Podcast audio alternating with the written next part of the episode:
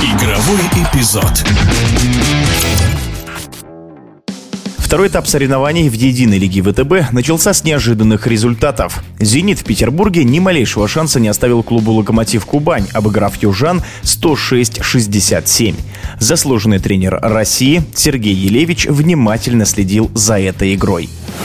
Конечно, 40 очков это очень много. Но атаковали-то, я всю игру эту смотрел, атаковали-то из очень хороших позиций. И первые две четверти были очень привлекательные. Но Локомотив, он сдулся. Сдулся из-за чего? То, что не было попаданий. И, конечно, очень здорово Зенит сыграл в защите. Я могу одно сказать, что они не давали э, значит, разворачиваться всем тем редутам, которые были впереди, которые были на периметре. То есть они все это перекрывали. То, что много проиграли, вот это да. До этого Локомотив обыграл в последних играх всех фаворитов. Я считаю, что показал достойный результат. Мы должны все-таки тоже относиться очень осторожно к тем командам, которые вот делают такие провалы, потому что это какой-то период. Потом они станут на ноги, и вы посмотрите, что это будет очень-очень хороший боеспособный коллектив. А что же «Зенит»? Команда уже однажды выигрывала единую лигу ВТБ. В этом сезоне на первом этапе клуб из Петербурга замкнул четверку сильнейших.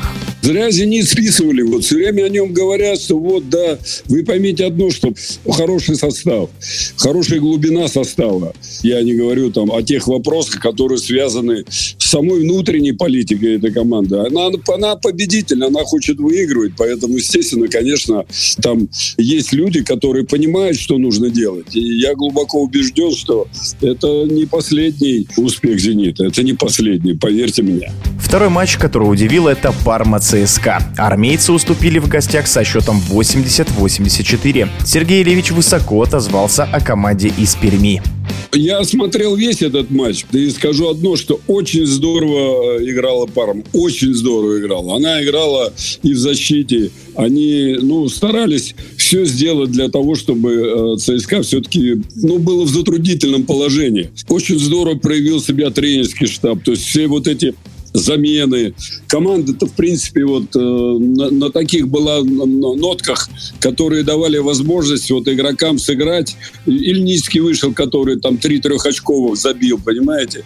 Это вера в то, что эта команда может хорошо сыграть и хорошо показать себя. Вы поймите, что у Перми тоже очень хороший состав. Очень хороший состав. Невозможно не обращать внимания на то, что делают команды, которые в этой шестерке. Тема интереснее. А что происходит с ЦСКА? У команды в единой лиге ВТБ второй проигрыш подряд.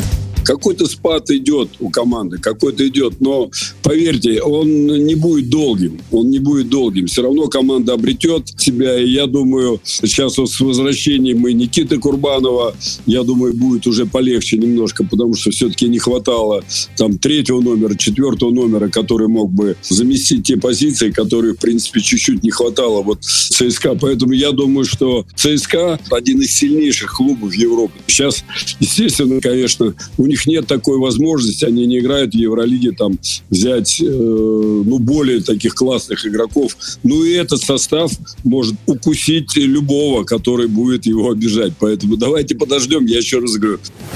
Комментарий заслуженного тренера России, бывшего главного тренера сборной страны Сергея Елевича.